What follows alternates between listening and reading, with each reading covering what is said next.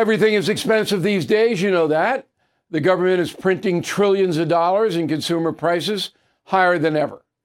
If the government continues its printing and spending, the dollar could continue its free fall and lose its coveted role as the world reserve currency. Let's hope that doesn't happen.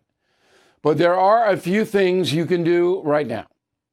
American Hartford Gold can show you how to protect your money, your retirement, your hard earned savings against inflation by helping you diversify a portion of your portfolio into physical gold and silver.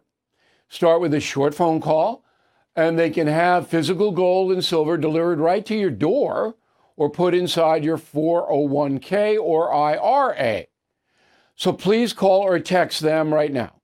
Tell them Bill O'Reilly sent you. Call 877 444 GOLD, 877 444 GOLD, or text GOLD to 65532. Again, that's 877 444 GOLD, or text GOLD to 65532.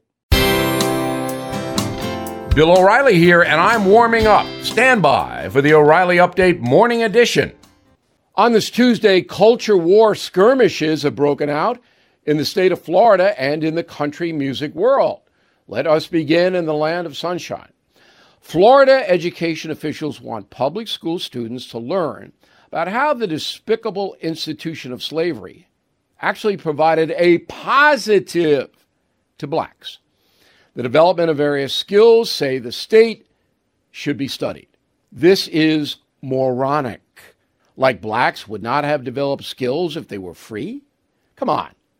You don't bother pointing out so called benefits in a horrific situation like slavery. That's like saying Native Americans were lucky they were forced onto reservations because they could learn to cook bacon. So what? history should be taught focusing on what is important, not meaningless sideshow stuff.